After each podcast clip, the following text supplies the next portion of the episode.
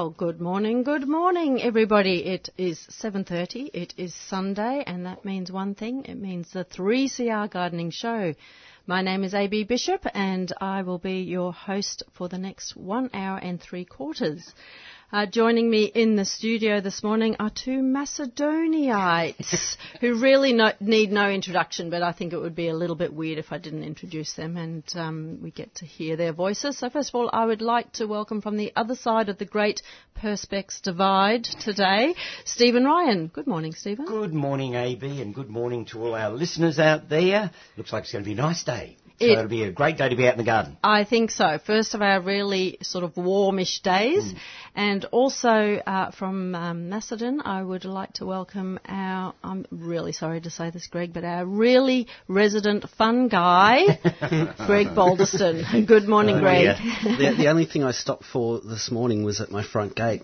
The uh, the property over the road's just bulldozed the old um, hawthorn hedge, and now I've got this beautiful view out to the uh, to the east to some very old um, geology. And the sun was just poking its head up over the mountains, and I had to stop and take a couple of photos of that. I like that. Oh, it's very old geology, not not a mountain. No, it's yes, very, Yeah. very old Well, geology. It's about the 500 distance. million years old, so I guess it's Well, by our terms, old. that's Yeah, very old. yeah. pretty, pretty old. yeah. Dear. Yeah, and, and beautiful morning too. Oh yes, Yeah. yes. Actually, I'm not fond of the mornings where the sun is just getting to a certain level as I'm driving down to Melbourne because there's spots along the Calder freeway Yes, yep. where it hits you right in the eye and it's really hard to see where you're Oh, going. yes. So uh, I prefer it when it's either slightly darker or it's a little bit later in the season when the sun's higher up when I go come down. But yes, this morning it was rather blinding. Yeah, sometimes it just hits you at the wrong spot and you literally cannot even see the road. Yes. I've got the opposite problem because I'm coming in on the eastern, so I have it in the rear view, Oh, rear view yes, mirror hitting shining me. at you yeah, from there. shining at me from Oh there. dear. so- But anyhow, we can't complain because I have to say, as much as the rain and everything's been fantastic for the garden, uh, although I have to say the weeds have grown faster than the plants have, because a lot of plants really haven't started to kick off yet. Um, uh, it's been a bit too cold. I mean, I haven't even put in tomatoes or basil or anything like that. Oh, I have. Have you? I Oh. put tomatoes in ages ago and they sat and sat and sat and weren't really sure about the whole thing. Mm. Yeah. And but finally we went away for a couple of weeks up to Sydney, catching up with fam, which was lovely. And uh, there was a couple of hot days Mm. while we were gone, and they finally went, "Oh, all right, we'll, we'll, we'll start moving." Yeah, I've, I've got a polytunnel and I might be picking a tomato in the next couple of weeks. Oh, Oh, all right then. Uh, but that's cheating, really. yeah, yeah, it is. Oh, Yes, oh, yes, Come on. yes. Goodness That me. That doesn't count. Ah, dear. So, yes, I'll be pleased to get a little bit of warmer weather, but let's hope we don't get one of those blasting hot ones because everything is so soft and uh, things will burn. That- and that so it's something point. to be aware of um, because everything is so lush and, and soft uh, and hasn't really had to put up with much sun yet. Um, if we get a day that pushes up into the mid to high 30s, things will burn. So you need to Yeah, be there's- aware. and there's been no training weather at all, really, is there? No, it's, it- it's just it- been. yeah. I think the hottest day, uh, certainly at Mount Macedon, anyway, has probably been about 25. Yeah. and it felt like 45. I think it was Yeah, well, really it's so humid, as humid, well. yeah. Yeah. so, uh, Yeah, um, dear. and you sort of think, oh, yeah, your body does get used to it over summer, but. Uh, when 25 feels like 45, you, you wonder how you what have we got? What have we got coming? yeah, yeah. Well, they are predicting the El Nino um, continue until autumn. Well, let's hope so. So- Uh, if it's going to if it's going to be here, it might as well continue uh, and just give us a gentle summer that we don't have to worry about. And we haven't had locusts for ages. No, we haven't had locusts for ages. No, yeah, that that could be the next thing. Oh, dearie me. But anyhow, yes, the weather is the weather, and you have to live with it, whatever it's doing. Uh, but there's certain plants that have flourished in it. My giant Chilean rhubarb, Gunnera uh, tinctoria, that I've got growing up at the nursery, uh, which we did a uh, YouTube video of, which was this Friday's one, so the last Friday. I've never seen my Gunnera so big.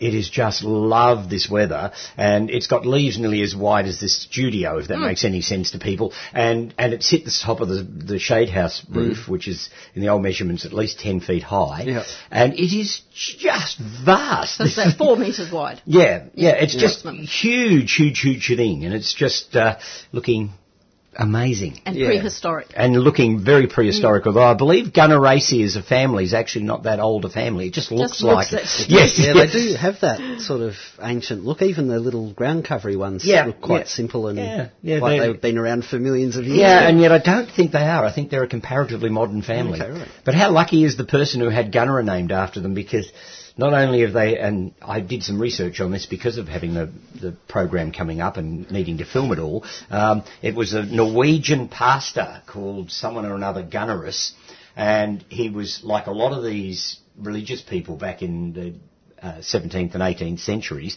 um, spent a lot of time plant collecting, probably more than soul collecting, really. And uh, so he had the genus named after him, and then they discovered that the genus was monotypic. So he's now got a family named after him as well. So he's got Gunnera and he's got Gunneraceae as well. So how how fortunate is that to you know pick up that? So yes, he's They'll probably lump it in with something else soon. Oh yeah, I'm, I have to say I'm struggling to keep up, but anyhow, Yeah. it is what it is. Have you got any plants named after you, Stephen? Uh, I've got a couple of cultivars. Uh, so it's uh, a dear friend named Dahlia after me, and another dear friend named Canna after me. So there's Canna and Dahlia Stephen Ryan. Um, Did you have a hellebore too? No, no, Oh, no. okay, right. No, no. That well, it wasn't officially named after me, but um, one of the uh, hellebore growers uh, raised some seed from a Helleborus foetidus, which is one of the sort of small-belled hellebores, and I'd got the seed originally from a plant that I collected off, and I just thought it was a stunted plant, but it actually turned out to be a compact form of Helleborus foetidus. And my dear friend Michael McCoy had it growing up at Hascombe, and he called it Stephen's squat. And at some point later on, um, Peter Lee at, uh, at uh, Post Office Farm Nursery also had a label printed with Stephen's squat on it, which I didn't think was a particularly pleasant name, so I don't really want to take credit for that. Uh, so, um, yeah, so there was a hellebore out there. I don't know whether anybody's still growing it or not. I think I've still got a few of them growing in the garden at the nursery, but I haven't propagated it for ages. But it was actually quite a nice compact form because that hellebore in its normal form is inclined to be quite tall and then it flops. Arches over a little Yeah, bit. so And just just as it's sort of coming into flower often as Yeah, well when it's so it sort of loses don't want its it to. statuesqueness, and uh, so a compact form is actually quite a good idea. But it was pure accident, and I'm sure they could have come up with a better name. But anyhow, Mm-hmm. sometimes it's sort of Was it funny. a registered name? No, as, uh, as far as I know, it wasn't. And of course, the trouble with registering names is that in most cases, registration is dealt with by particular pertinent bodies who are in charge of a certain genus. And there are lots of genera that don't have any pertinent body. So there's really no registration body that you can use. I mean, you can register a trade name mm. if you wanted to mm. register as a trade name, and you could register it under the plant breeders' rights thing. But to actually register a cultivar name of a genus that doesn't actually have an overriding body, you sort of can't. No. So w- would you just start calling it something Yeah, and then look, it- posting it, it- on Facebook and Yeah, and yeah, that's the only way you can really do it, I think. Oh. Uh, That's. I was going to ask you about that. I've actually got an arum lily. I think you've seen it. Yeah. It's a arum italicum crossed purpureospathum. So it's basically an Italian Italian arum with a, a dark burgundy black flower and beautiful marbled leaves. It's really pretty. Might be a little bit weedy.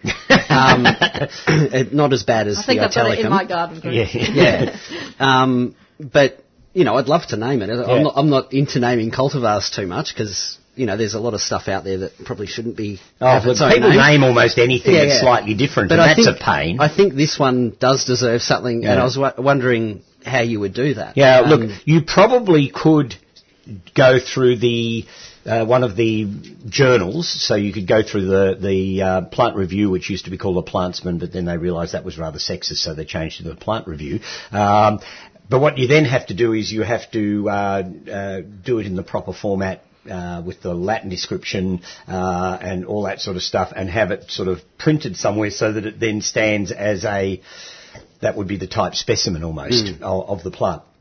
But it's a lot of effort to go to, uh, and probably not worth it for the vast majority of plant material out there. Yeah. Um, so I would just give it, hopefully, an appropriate name, Greg. Give it something a worthy name.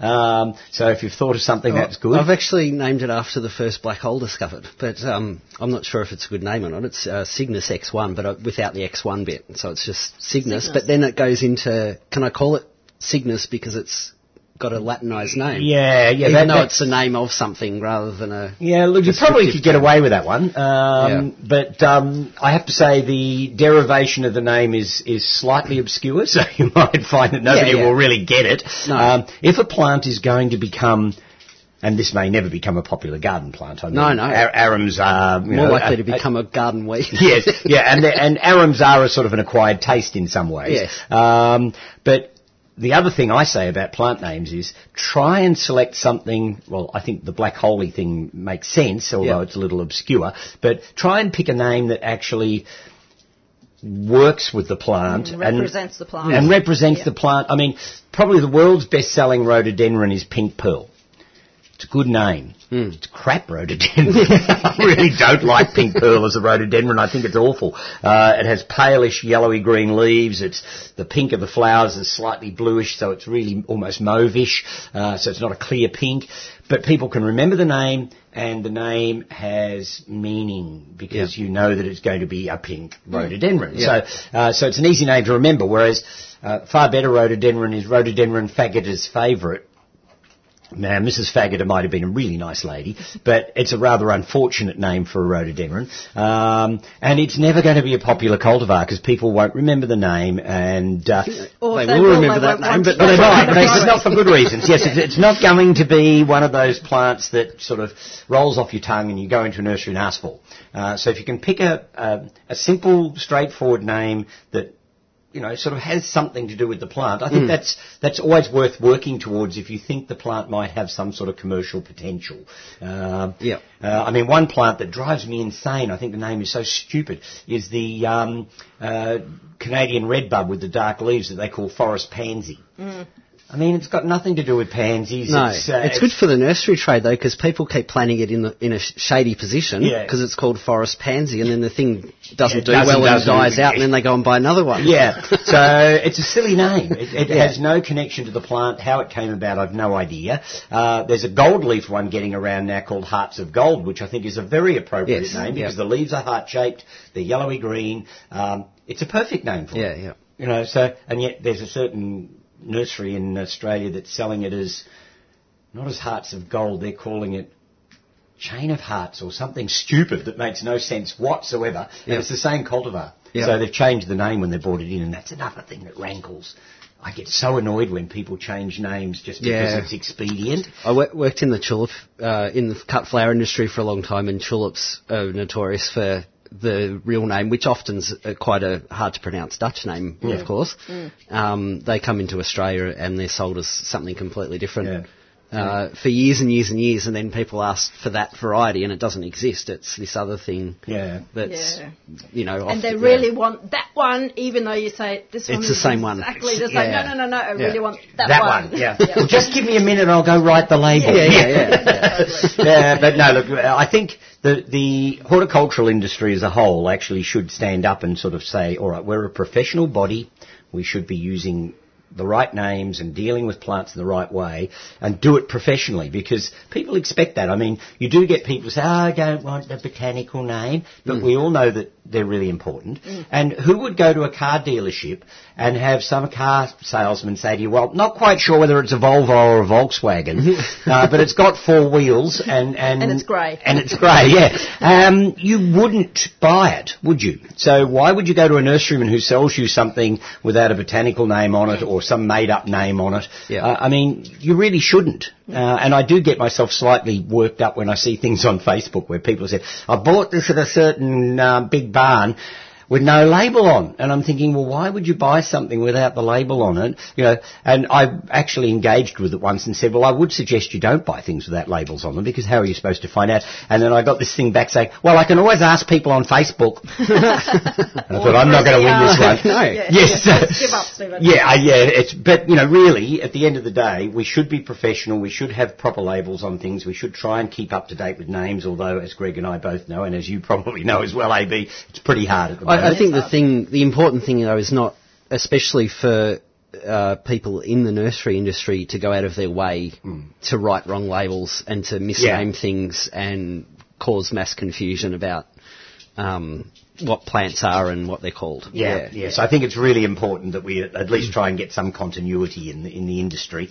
Um, and yes, people whinge about the name changes. I know it's difficult. I whinge about it as well. But now that they can count genes and chromosomes and all those things they can now do. You've just got to write it out now. Yes. Yeah. Yeah, you just got to keep with it. out at some point. Oh, yeah, it won't change ever again. But sometimes, uh, like uh, Greg, I don't know whether you're aware, but you probably were aware that the um, Chinese podophyllums had a name change a while Yes, back, yeah. and then they became Dysosmas, Yep. so the genus was split up. Well, now it's back again. Yep. Uh, and in fact, it's incorporating another genus that's called Diphylleia, uh, because the Chinese podophyllums and the North American ones were morphologically different enough that if you brought them back together again, then you really had to incorporate Yes.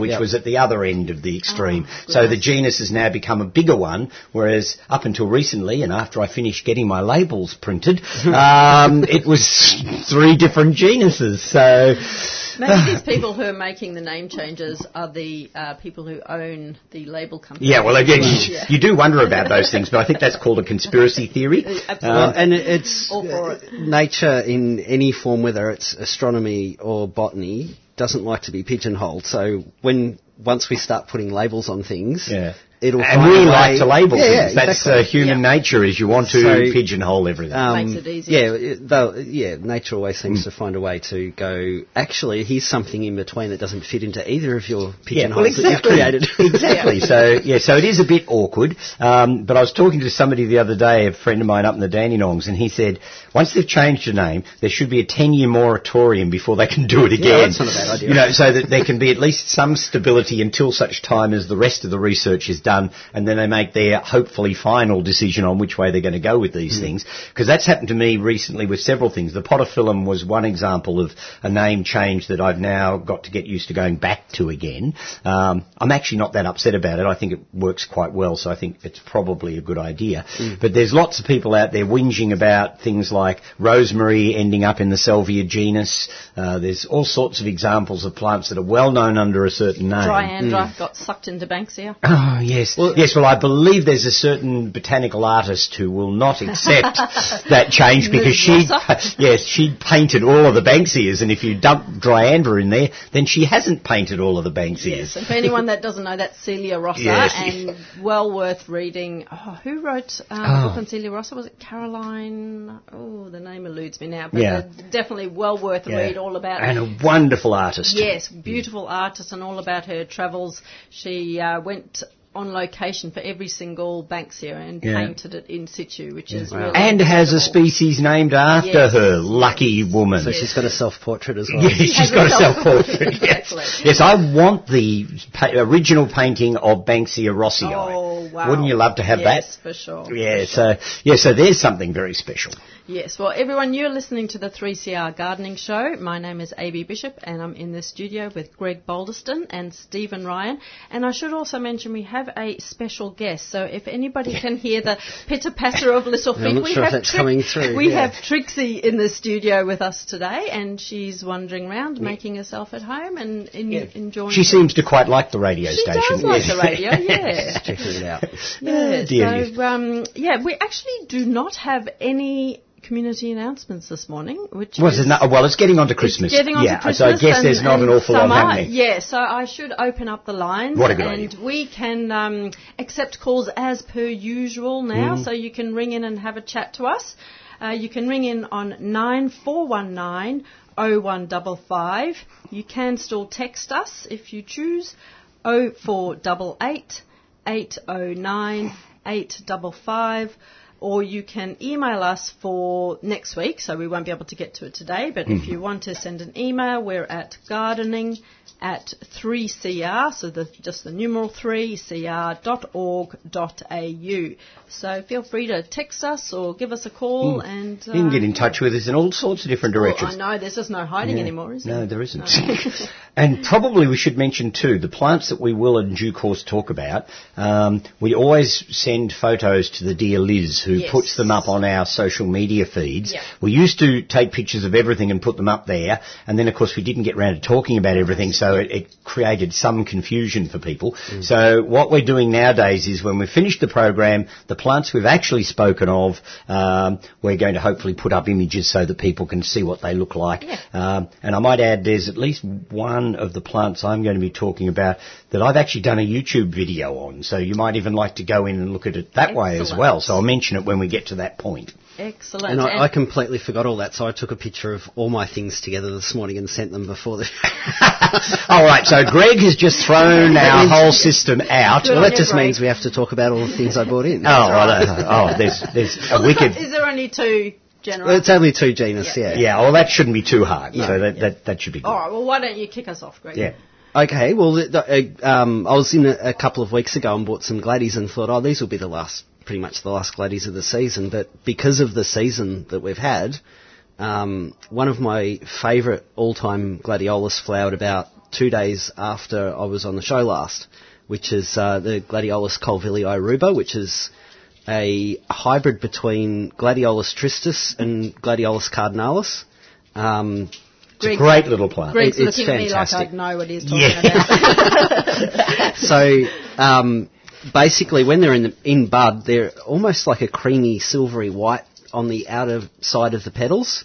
So you're expecting Yeah, this a sort pale of sort really of- pale gladiolus, and when it opens up, it is the richest, darkest raspberry raspberry Yeah. red, And with love these beautiful flares. cream markings on the on the lower pet, on the lower petals.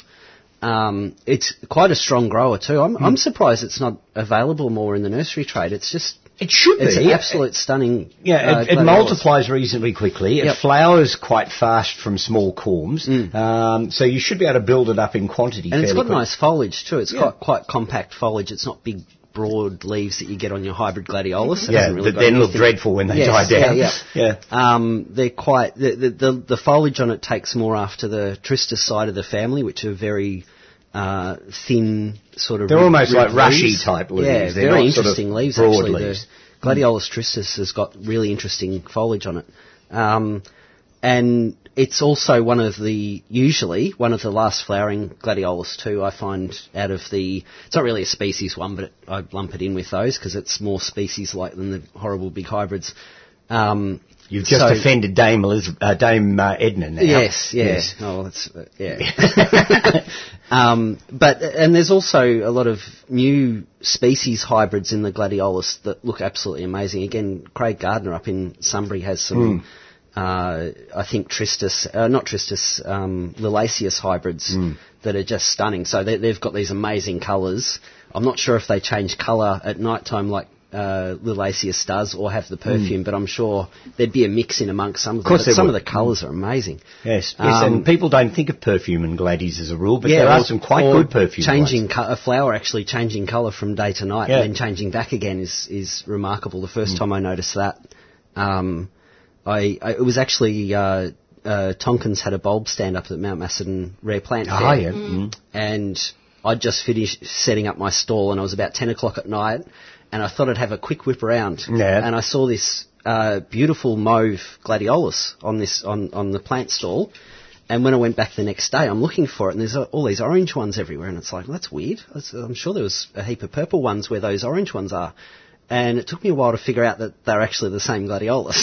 they change colour at night time. that is tricky. Yeah, Um, isn't it yeah. amazing? The plant world has got some really weird things that go on that people are just not aware of. Mm. Yeah, you've got to go, go out in your garden at night time. There's all sorts of amazing and things And then out will there. they come back to? Yeah, Yeah, they, they- change, they back, change back again. And and not only that, but um, I've found in if you have thunderstorms, so if you have warm, humid weather while they're in flower, the so at night time when it's much cooler, they'll go this sort of mauvey purple colour. When it's warm and sunny, they'll be this sort of terracotta orange sort of colour. But if you get a thunderstorm mid-afternoon, I've got ones that'll turn green or grey or um, a deep purple with grey through it or any combination of those colours. They're, they're just the most amazing plants. I- I wonder if that's got anything to do with pollinators attracting the different types of pollinators that come out at different times. yeah, it might be a. It'd be interesting to check it with the UV light and see if they Yeah. reflect UV differently I'm sure when they they, change colours Yeah. too. But they they moth pollinated because they have a perfume at night time. But Yeah. Yep. The pollinator scenario over in South Africa is pretty wild. So Yeah. there's Yeah, they uh, have all sorts of strange Yeah, yeah. pollination techniques and things going on over there. So, and the other glady that's uh, similar is another one of the Colvillei uh, hybrids uh, called Albus. Um, and it's essentially a white form. So it's still, again, it's got the same sort of, uh, it- it's quite a strong grower. It multiplies quite well, and it's a beautiful clear white uh, small gladiolus. Again, with the compact foliage, very similar habits, um, except instead of having these beautiful raspberry red flowers, it's a pure white uh, flower.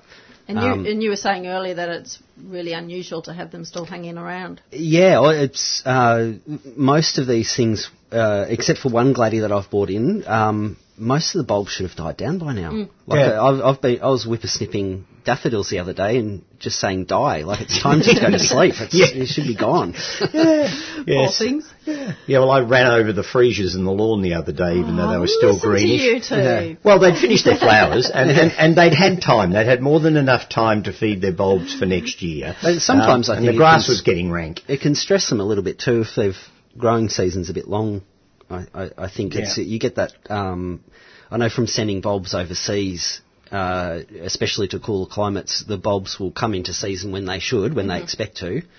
Um, but because they're in a cooler climate, they'll grow for much longer than they should, and it can sometimes almost peter the bulb out to nothing. So you send a, quite a nice sized bulb, and it'll just cre- keep growing. And yeah, it seems to stress the bulb out or, or tire it out a little bit sometimes. Not everything, but Yeah. certain certain things can do that. Yeah. Um, but yeah, the the the daffs, it's just ridiculous though. It's like just die. Yeah, yes, you need to go down. And daffodils are coarse and ugly enough after they finish flowering. Yeah, that yeah. The sooner they die down, Yeah, the better, better. really. You Yeah, don't yeah. really need to see them. And of course, because we've had such a damp season, the grass has been growing like mad. So you end up with this tall meadow where you were going to have a lawn. Mm. so you've got to get in there at some The point. real problem will come in sort of January, February when it should be dry for these bulbs, and it's not. Mm. So, you know, a lot of the South African and even daffodils too mm. like a dry February. So if we've got, still got this sort of weather in January, February, Yeah. Then the following season might not be a good bulb season. Yeah, a lot of rotted Particularly bulbs. if the soil is a bit on the heavy side because Yeah. it's going to hold moisture Yeah, and not yep. drain away. So Yeah. that could be an issue. Yeah. All right. Well, I want to come back to the gladioli or gladiolus, um, but we're going to go to uh, Olive in Frankston. Hi, Olive. Hi. Merry Christmas and a Happy New Year to you all. You too. Thanks for waiting. How can we help? Uh, I've got a gardener and he told me to um, pull up the Iris japonica and give them a rest for the for the for the summer. I don't know what to do. Um, I've got about fifty, and they they do expand. You know, they sort of walk, Hmm. and there's a lot of them, and I don't know what to do with them. Is it correct to pull them up and give them a rest after about ten? Iris japonicum, I wouldn't. You wouldn't. No, no. Some irises, um, particularly the bulbous type irises, uh, need a good summer rest. And if we're having a damp season, it's a good idea to lift them and get them up. Uh, I mean, the little dwarf reticulated irises and things certainly don't want to be damp during the winter because, or during the summer because they'll just rot. Um, but some of the other irises, though, they may not flower as well next year, but uh, it would certainly be simpler and easier to let nature take its course. But they they do they do walk. You know, they sort of walk towards uh, from under the tree where they have been towards the sun. Yes. But um, but they're inclined to sort of go underneath the border and into the onto the lawn at the moment. Yeah, well, that, that's just a management issue. You will have to manage them and stop them from doing those Lift things. Lift those ones. Yeah, lift those ones and, and take them out. Um, Yes, of but um, I wouldn't be lifting all your irises. I mean, I think life's too short to be making life really hard work for yourself. Um, Yes, and I I think they'll be to. fine. All right, thank you very much. Or, Thanks, Olive. Bye for now. Uh, yes, someone has uh, texted in, Greg, saying amazing Glady story, especially about the colour changes. Yeah, and there's a whole group of them too. There's uh, another which is probably uh, one of my favourites as well. Well, there's You've got a lot of few favourites, Too many Greg. favourites. uh, is uh, Gladiolus recurvus, which also changes colour at night. It's much more subtle. Um, it's sort of a uh, during the daytime. It's almost a brownie. It's a brownish colour. It's this sort of browny purple, and then at night it's a purpley brown. Mm-hmm. So it's, it's much more subtle the the colour change, but it's definitely there. And again, it has this beautiful perfume, and it's it's one of those perfumes you only get it once a year for a few weeks.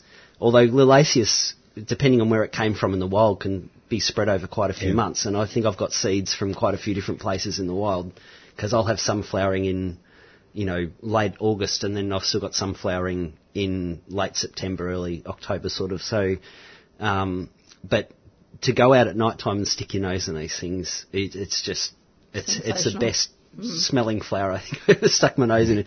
It's not quite as strong as some things, but strength, Strength, always yeah, no, what- what strength of you're after. perfume can actually be a disadvantage. There's certain things that have such a clo- cloying, sickly. strong scent mm. that I find them a bit nauseating. Yeah. Can't stand the smell of jasmine at close quarters. Yeah. You know, so your normal the- jasmine these- and polyanthemum, I think it's just over the top and I just, makes me gag. I can't stand it. Very rich. I It think is. the best way to pollinate Gladiolus liliaceus is by nose.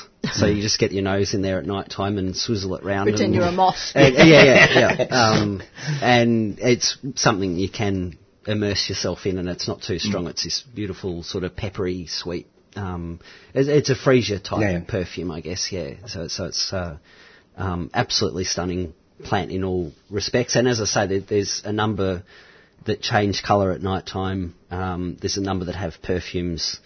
Um, they're, they're, and if you collect gladiolus, the species ones, uh, from different parts of Africa, uh, from north to south, you can pretty much have a different species of gladi flowering nearly every day. I think there is. Uh, It is quite a there- remarkable yeah, genus, that there- there- there's, there, I think there is a gladiolus in the wild, or there was, because um, Yeah, you know, some of some them of them are- aren't growing yeah. in the wild anymore, Yeah. and some of them aren't growing at all. Uh, but there would have been a gladiolus pretty much in flower every day of the year somewhere in Africa on the continent. Yeah, How many species have you got? uh, less than I used to. Mm-hmm. Um, I think at one point I had about seventy, or seventy or eighty, or something like that. Which is quite a serious collection. Yeah, um, and hopefully all the important ones I've passed on to someone else who still grows them. yeah, The ones that I may have lost. Um, there, and there's some that are quite. Uh, you need a a working uh, gene pool of them, or else you're going to lose it. So there's there's a beautiful little gladiolus called Gladiolus stellatus. Um, which is more like a Hesperantha almost. Yeah, it doesn't have a glady look about it, does No, it? it's it's got a symmetrical flower, and it seems to flower from first year seeds. So so within two years you'll have them; they'll all be flowering, um, and it's quite dainty little little thing. Um, but because of that, it seems to have quite a short lifespan. So if you're not const- if you don't have a deep enough gene pool where you can cross pollinate them and get seeds and then regerminate it, you're going to you go you will definitely lose it at some point. They're just not very long lived. Um, so you've got to constantly be making sure they're pollinated and you're collecting the seed and resowing it. That's- That's not that's going to engage the average home Yeah. gardener, No, is it? no. They, they do it themselves a little bit, and it's sort of the surprising thing too is that a couple of times I've thought, oh, I've definitely lost it, it's gone, I'll never see that again. Uh, I had quite a nice one that had a dark purple stripe down the petals, so it, was um, yeah, a very pretty little one, and uh, so I hadn't seen it for about four or five years, and then this year one popped up and flowered. Yes. So, well, there you go. Um, So maybe they're the all seeds in the can- are they? uh, they're in most of the uh, most of the rarer ones are still in pots. Yep. Yeah. So it's probably one of the few genus I still tend to a little bit because I do love gladies. So as as a kid, the one of the first bulbs I ever grew as a kid at, at about eight or nine were hybrid gladies from Tesselaar's. Um, and it's actually Colvillei iruba that, that I've talked about before. Um, that was the first sort of species one that I saw and thought, oh, there might be something a bit different than these big sort of chunky things that don't really have much uh, subtlety to them. and there was, there's, as I say, there's uh, a beautiful array of things uh, in the in the genus, and all sorts of sizes from little tiny things a few inches tall right up to. And this is species ones, right Yep. one, ones that'll get up to six or eight feet tall. Uh, one of the Gladiolus dalenii, which is probably one of the forebears of the big hybrids, I think. yeah, I think it's blood is definitely in the Yeah. big um, flouncy so ones. I've got one of those at home that uh, you know gets up to yeah at least eight or eight or nine feet tall. Some s- spikes on it sometimes. Um, and yeah, it's it's very interesting genus. If you if you wanted to start a bulb collection, I reckon Gladdies are one of the best things to start with because they're generally fairly easy, Yeah. even some of the rarer ones. Um, and there's just a really good variety of them. Yeah. Um, one, Yeah, one so of the you don't get bored. no, no. And one of the first pure species ones I ever bought, of course, was from Stephen because that was the only place when I was a, yeah. a kid that you could find something like that.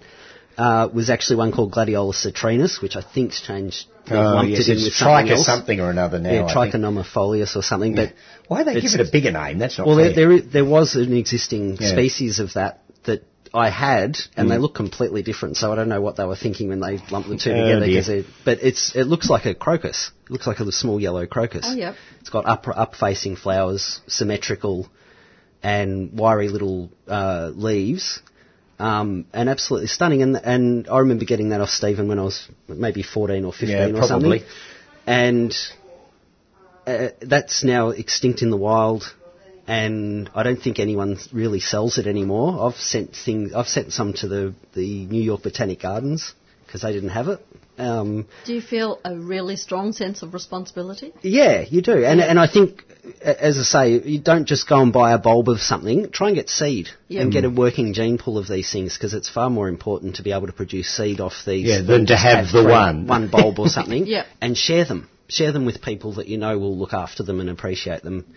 Uh, so you know these things are around in in some time, and Citrina shouldn't be around because I treated it terribly uh, in my late twenties and completely forgot about it, and it's ama- amazingly survived in the ground at, at uh, my house for about five years, completely neglected, and then it's like, oh, that little wiry leaf, that's that Gladiolus citrinus, and dug it up. And managed to slowly get the numbers up. It doesn't produce But you were seed. going to say you dug it up and it died. No, no, no. After years it, it doesn't seem to produce seed, which is un, uh, an un, uh, a very uh, unlike gladiolus trait because they're quite promiscuous gladies usually. But this doesn't seem to produce seed, so it was only yeah trying to get this thing to multiply by bulb and getting it out there as best I could. Yeah. While I, yeah, and um, it doesn't look like a gladdy, I have to say. When people see it, they No. think you're sort of having them on. Yeah, yeah, it looks like a, a Romulea or a, a, a crocus or a Sternbergia or something like that. It's a, a small little up-facing gladiflower. It's it's quite pretty though. Yeah. Yeah, fabulous. So there you go. Well, since I've been, um, I'm now hort consultant at Gardening Australia Mag, and one of my roles is to do the marketplace plants. And um, so I'm always searching for, for new plants to, to show. And uh, we we put in some uh, bulbs from uh, Tonkin's bulbs. And it sort of opened up a whole new world for me. So we, we're focusing on um, autumn flowering bulbs. And I also chatted with Lynn from WA Bulbs Yeah. and they've got a bunch over there, and, and it's a whole whole new, whole new world to me. These autumn flowering bulbs. I, I was one of those people who definitely just think of bulbs as being spring flowering. Yeah. But things like the nerines and the lachenalias, or actually the lachenalias are a bit later, aren't they? Hmm. But the lycoris and all, there's a whole bunch of Oh, some lovely autumn flowering. And the colchicums and crocuses were all my favourites yes, too. yeah, Yeah, yeah, yeah, yeah. Um, the, the, the, and and it's that also uh, convergent evolution thing where you see all these different plants that are completely unrelated come up with the same uh, Yes. solution to a problem. Yeah. Yes. Uh, whether it's storage or pollination or whatever it is, um, again and again they find either really weird, different ways t- to solve a problem or the same, you know, completely different plants coming up with Yeah. the same solution for the problem. It's it's uh, quite interesting to, you know, sort of once you, once you start seeing these things and understanding the family, his, you know, where, where, how these things have evolved and where they've come from. And uh, it, it's really quite interesting, yeah. Yeah, I, I was surprised, and I don't know why I was surprised because you buy a tulip for plant for growing in spring, and you plant it and it grows. But there's a, a lot of the autumn flowering bulbs you can plant sort of now and or maybe a bit later, January, February, and you'll have your first display that autumn. Yeah. Yeah. Yes, Well, uh, colchicums were always uh, a, a mystery to me as a kid. Again, one one of the bulbs that got me interested in bulbs were, were colchicums because the old garden I grew up in had them. Um, and you'd see these, just these flowers pop up out of the lawn with no leaves, just these flowers everywhere because they, they were, they'd been there for quite a long time. Um, and then they'd disappear. And then it's like, well, are they parasites? Are they? What's, yeah, what's yeah. Why, how here? does this plant survive? A- And it, it's yeah, it took quite a long time to figure out that the those big glossy leaves that came up two or three months later were actually the Related. same. Yeah, plant. it was the same plant. Yeah, I went through the same process as a small child in, mm. in our garden. I had these big leaves, and I couldn't figure out what they were, Yep. and I didn't connect it for quite some time to those lovely Yeah. mauve flowers that came up at a different time of the year. So yeah, so unless somebody points it out to you, it can take you a while to figure it out yeah. for yourself. Yeah. So the other two gladies I had, just so I can get them out of the way, Yep. is uh, Gladiolus giddii, which is actually a summer-growing gladis, mm. gladiolus, probably from more subtropical areas. Mm-hmm. Um, I think if you had this in a quite uh, wet summer area, it would also be a problem. It's not a problem where I am because it us- it's always pretty dry, and I keep it in a pot anyway. Um, and this is a slightly white form. It usually it's usually more of a mauvey pink, but again, because I grew it from seed, you do get slight seed variation, and sometimes you get something really stunning out of that seed variation. And this is so that's the white Gladiolus giddii. Um, and uh, for much further north, this is uh, Gladiolus tenuis, which is one of the North African Mediterranean gladiolus species, and quite small. Uh, and like most of the North African Mediterranean gladiolus species, they all look pretty much the same. Yeah, they're all that different sort of strange um, livery purpley colour. Yeah. um, and you're right; they, they're bigger or smaller. Or smaller, yeah, that's about the only. But that difference. seems to be the occasionally you'll get a white form of one, or a, or a slightly pinkish, or a, a slightly or almost black form. There's some uh, beautiful Atroviolaceus is uh, basically the sim- similar gladi, but it's almost black, like a plum, a black plum colour. It's absolutely stunning. I tried to grow it once and never got it to flower.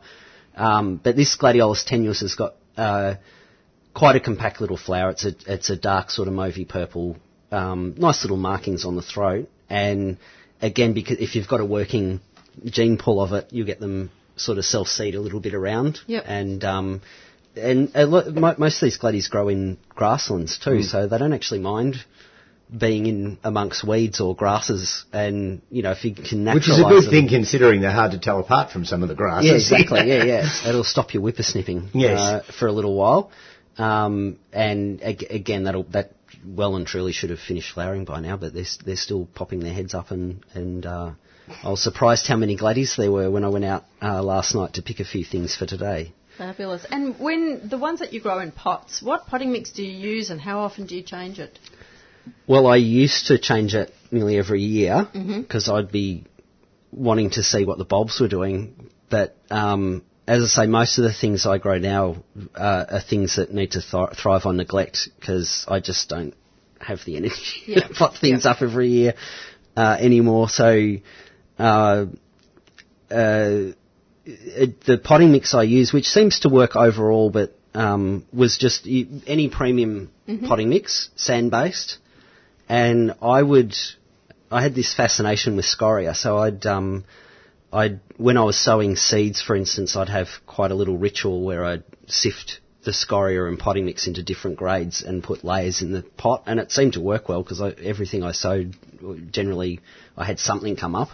Um, uh, so most of my potting mix, mix now has either river sand, wash river sand, or or different grades of scoria. The, the the benefit from I found from scoria was there's no real small dust in it that causes the potting mix to clog up. So drainage is one of the most important things, and every stage of scoria breaking down into powder seems to be well drained.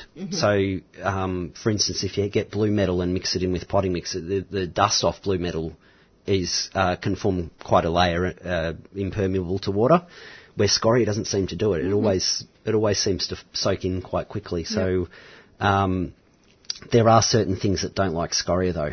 Uh, which, yeah, I, some things I used to grow quite well until I started using scoria, and then it's like, oh, what happened to that?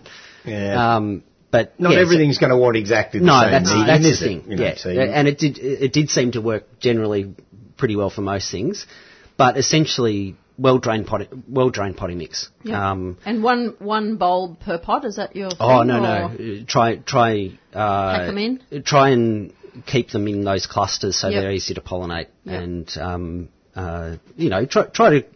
I guess the idea is to try and grow them as close as you can to what you they would have in the wild. So Um, for instance, the Gladiolus tristis and, uh, from flood, uh, floodplain gladiolus and the Liliaceus that I was mentioning before, that they grow in floodplains, so they can handle much heavier soils, and they need quite wet uh, conditions during their growing season, which is pretty much what they would get in the wild. Yep. But of course, they still need to dry it in summer. So, um, where there are other gladdies that you wouldn't put in heavy potting mix at all, they'd just rot straight away. Even in the growing season, they'd probably rot out. Um, And so what size pots do you put them in? It depends how many, but yeah. So uh, usually eight-inch pots Mm-hmm. and up. So, so if I've got more than three bulbs, I'll put it in an eight-inch pot and Yep. then just leave it for years Yep. and hopefully it'll. Uh, and one thing which is part laziness and neglect, and part again because I think that's probably more close to what they would get in the wild, is I let weeds grow in them as well. Especially over the summer months, uh, the weeds can actually really help with drainage. So if there's an excess of moisture, uh, the weeds will suck all that moisture up, Yep. and um, yes, Very uh, good justification for yeah, well, and it also the, the roots of the weeds actually hold a little, retain a little bit of moisture too, which Yep. because a lot of those bulbs don't like, like to dry out completely either, um, or be baked. So the the weeds keep enough moisture in there, get rid of the rest, and also act as a little bit of a cooling. I'm going to say that when I get back to the nursery to anybody who picks up a plant It- with a whole pile of it's weeds. liberating. it's liberating, Intentional. Stephen. You can just go, oh, the weeds are there for a reason. Yeah, that's right, exactly. oh dear. Oh, very good. All right. Somebody has texted in saying uh, viburnum with small glossy leaves with white ball flowers and some pink in the middle of the flower is growing like mad after pruning.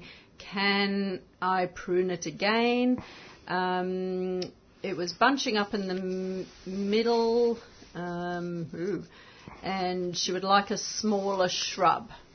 Well, I have to say, if somebody's got to prune something more than once a year to keep it in bounds, then it's probably the wrong plant in the wrong place. It's it's going Unless to it's always what yes, unless it's a hedge. um, but you know, if you keep pruning a viburnum like that and do it more than once a year, then one, you're going to end up with something that is like a piece of topiary because it's going to get very dense and, and bushy. And of course, pruning, people think pruning controls something, but pruning generally invigorates things. So if you prune something hard, then it's going to go into lots of growth. It's So- still got the roots underneath. yeah, exactly. So it pushes it up. out, yeah. So it sounds to me like if you want a smaller shrub than this plant is making, um, then for me the, the thing to do would be to shift it to somewhere where you can allow it to be a bigger shrub and find something smaller growing for that particular spot. Because I think you're just going to be fighting it of work. forever. You know, and But if if you want to keep it, maybe wait till uh, mid to late autumn before you, you dig it up. Oh yes, I wouldn't shift now. Even though we've got a cooler season and you might get away with it, it's still not It's the not thing worth, to do. it, worth the risk if No. you want to keep it. No. Yeah. So that's what I would be doing. I'd be thinking about moving it on because it sounds like the wrong plant. Excellent. You are listening to the 3CR Gardening Show. I'm AB Bishop and I'm in the studio with Stephen Ryan and Greg Balderston. Stephen, let's talk about one of your Oh. Right. many, many, many I want to talk about this one because it will be finished flowering in the next few weeks and I might not see it for some years again. Uh, this is something I did do a YouTube video on if you want to go in and have a look at it. It's one I, uh, we called, uh, um, monocarpic plants, I think is what, is what we called it. Uh, monocarpic plants are a plant that grows for a, a defined period of time, generally more than a couple of years, uh, and then flowers and dies. So they only have one flowering um, incident and then they die. And this particular plant is Furcraea. Uh, it's a Mexican yucca relative, um, and Furcraea is monocarpic. So you get this huge single rosette of leaves like a giant yucca, generally slightly grey-green, and it will live for 8, 10, 12 years or more, and you could end up with something about 3 metres high, about 2 metres wide, just one big single crown. Mine decided to flower this year, so this was the sort of the end of a cycle, but the beginning of another one. And it sent up what I could only call a 20, 25 foot flower spike. Uh, and it's like a big candelabra. The spike comes up and it's got longish branches coming out off the lower parts and they recede as smaller and smaller branches till you get to the top. And it has these amazing limey white um, bells that are hanging on at the moment. There must be literally thousands of them. Um, so the plant's growing tip is where the the flower stem comes from. So there's nowhere for it to go after that point. So it'll flower, obviously set seed and die. But it has another strategy, uh, and that is that when the flowers all drop off, the flowered stem will actually produce what we call little bulbils on it. So you'll get these little plantlets that will form on the stem. So although it will produce seed, it rarely actually multiplies by seed. It, uh, the whole plant will die and it'll drop these bulbils to the ground and they will take root and the next generation comes along from there. So you can have a slight excess mm. of furcraeas when one does this because it can produce some hundreds of bulbils. so you've got to be quite careful about how many you keep. Otherwise, I've still got some in six-inch pots that I grew from seed when I had the nursery about yeah. eight or so years ago. Ones of which that I put in the ground yeah. are flowering this year. Yeah. So I've got some at a friend's place in Woodend. Uh, she's got two that are about the same height as the ones you've just said. Yeah. Um, and they are the most dramatic thing. When you see them in flower, they are really remarkable. And uh, uh, it's sort of a uh, mono, monocarpic plants are sort of a bittersweet thing because they normally do something very spectacular when they do it. Mm. But they only do it every so many years, and then that's the end of a cycle. So then you've got to start off with young ones again. But um, I think it makes it all the more interesting mm. because it isn't something that, you know, just happens every year. Well, you just buy a new one every couple of years or so. Yeah, and just have a new one coming so along. you just got a different one flowering every year or two. yeah, well, you can. And I remember a friend of mine who's got a property over at Lauriston had planted about half a dozen of them in a sort of a wavy line through a big bed, and they all flowered together. Mm. So she had the Furcraea opening party, and so we all had to go over there, drink champagne, look at the Furcraeas, have some nibblies, uh, and so it was basically just a damn good excuse to have a party, really. Mm. Um, so Furcraeas... Uh, so that was a wake, really. It was a wake, yes, in a way. Um, and of course, the corpse that you've got to get rid of after is actually something of an issue because you've got this huge biomass of stuff yep. that you well, have to the, get rid of. The flower stalks are a good you know, what, six inches through the, the oh, base, yeah, aren't they? Yeah, yeah, they're really big. So you've got this quite huge biomass, and of course you've got all these strappy yucca-like leaves as well that take ages to rot down. So it does take quite a while to get rid of the corpse. Mm. Um, but it is really dramatic. Now, there's some dispute about names. It's normally sold, this particular one, and you see it around the traps a bit, uh, as Furcraea bedinghausii. Um, but the Kew Botanic Gardens in England would tend to suggest that it's either a synonym of something else or it's had a name change or whatever, uh, and they're calling it uh, Parmentieri. Um, so, um, but it's yeah, it's a small genus. I think there's only 15 or 20 different species. Some of them aren't monocarpic. Some of them grow as masses of rosettes like some of the yuccas do, uh, but there are a handful of them that are monocarpic.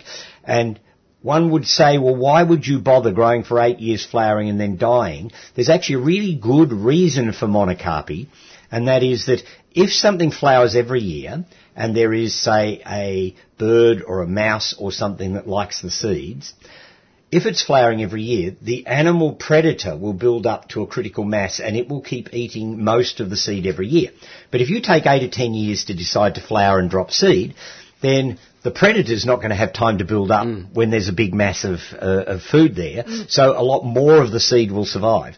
And that's the technique that some of the bamboos have, and they've taken it to an incredible uh, level because some bamboos have been known for well over 100 years and they still haven't flowered. Mm. Cicadas use the same thing as well. Yeah, yeah. so going dormant for mm, you know just popping out every yep. you know Seven some years. prime number or yeah. something. Yeah, that's right. So yeah, so by doing it that way and being irregular in what you're doing, it actually can be of benefit for you um, in a uh, long-term process. Mm. So if you want a plant that's going to have everybody going, wow, what the hell is that, uh, when it flowers, then Furcraea bedinghausii is well worthwhile uh, having a look at. The, it's not just the flower either, the, the foliage. Uh, yeah. There was one at a garden in Woodend I planted years and years ago. It's probably where I got the seed for the ones that I grew. Yeah. Um, and the year before that flowered, the it looked like the top of a pineapple, so that mm. the leaf foliage is like this giant pineapple yeah. top, or as you say, the the the uh, um, yuccas. Yeah. Uh, this thing would have been oh, at least three metres tall yeah. from the ground. It was on a slight stalk, and then this beautiful glaucous blue, mm. uh, huge leaf rosette that was yeah three odd meters high and nearly three meters wide. Yeah, yeah. It was It's a enormous, very and very striking looking, Yeah. perfectly symmetrical, big star-shaped leaf structure. It was Beautiful. absolutely beautiful. So it's a, it's a great plant, and of course, being um, from the climate that it comes from, once it's in the ground and, and settled, you don't have to do anything. No. You know, occasionally you might want to go in and clean a few dead leaves off the bottom, but that's about it. You don't have to water it, you don't have to feed it, you don't have to do anything to it. It just does its own thing. And will you let it go through its whole life cycle, or Yeah, yeah. I'll let it go through its cycle. I'll then collect some of the bulbils. I'm going to be very cautious that I don't collect too many. Uh, the others will have to get destroyed because I just don't need that many crayers. Um, so I'll collect some some of the bulbils. I'll pot some up. I might put some into the nursery for sale. I'll plant a couple of new ones out in the garden somewhere at home so that I've got the next generation coming along. Um, and um, yeah, I, I don't need masses of them. I mean, one or two in the garden is generally enough because they're quite big, bulky plants, so they mm. take up a lot of space. And you do need to plant them with what above what is above them in mind. If you put them underneath the eave of the house or somewhere where the flower line spike can't mm. sort of keep going up and do its thing, Yep. um, you could have some issues when it tries to flower because you you really got something that's of the dimensions of a small upright tree. Yep. It is mm. just huge. Actually, I saw a pencil pine that had been planted a little bit too close to the eaves of a um, underneath a, a double story, and it had hit the, the underneath of it and, and curled down and was heading back down again. yes, you do have to think about above. I, I, I have learnt this lesson very, uh, very well over the years that if you're going to plant something in the garden, at least look up before you start planting, um, because you know the power line's there, or there'll be some other tree canopy above you. Uh, I've got a client who's got five Wollemi pines in the garden, and I've got to get the gardener to deal with the fact that they, one of them was planted reasonably close to an elm tree, and there's actually an elm limb now coming over the top of the Wollemi pine, and it's going to rub the top out of it unless we actually take some Take of that out, canopy yeah. up.